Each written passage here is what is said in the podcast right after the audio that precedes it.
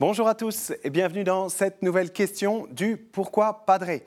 Aujourd'hui, nous avons Céline qui nous interroge. Pourquoi la liturgie des heures, la prière, commence toujours par l'invocation Dieu viens à mon aide, Seigneur à notre secours, alors que cette phrase n'est pas présente dans la liturgie de la messe?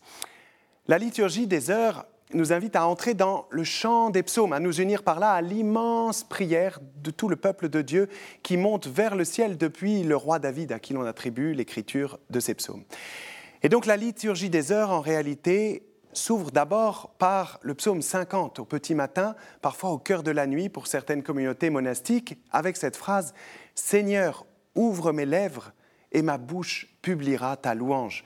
Première parole du priant qui demande au Seigneur lui-même de venir ouvrir sa bouche alors que toutes les paroles qui suivront au cours de la journée soient habitées par cette présence de Dieu, par cette conscience vive de l'importance, du poids, de la beauté de toute parole. Plus largement, nous demandons au Seigneur de nous sanctifier en venant, tel qu'il le fit pour le prophète Élie, par euh, son ange, déposer un tison brûlant sur nos lèvres pour nous purifier, pour nous rendre saints. Et puis ce chant des psaumes, qui accompagne le jour naissant avec les matines ou les laudes, eh bien, se prolonge plusieurs fois dans la journée jusqu'à la prière des complis au seuil de la nuit. Et effectivement, comme le relève Céline, ces offices s'ouvrent par une autre invocation Dieu, viens à mon aide, Seigneur, à notre secours, qui est l'ouverture d'un autre psaume, le psaume 69 au verset 2. Mon Dieu, viens me délivrer, Seigneur, viens vite à mon secours.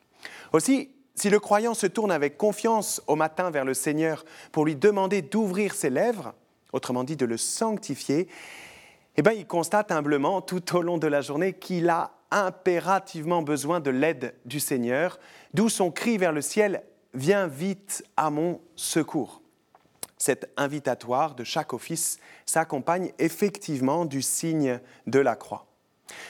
L'Eucharistie, quant à elle, s'ouvre différemment. En effet, immédiatement après le signe de la croix, l'échange entre le célébrant et l'assemblée dit ⁇ Le Seigneur soit avec vous et avec votre esprit ⁇ Et cela vient manifester de manière particulière la présence du Christ qui est, dans la célébration de toute Eucharistie, à la fois, comme dit une préface, l'autel le prêtre et la victime, celui qui s'offre dans ce sacrifice.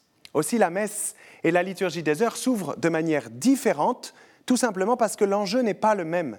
Pour l'Eucharistie, c'est la présence du Christ venant s'offrir lui-même qui est d'emblée manifestée.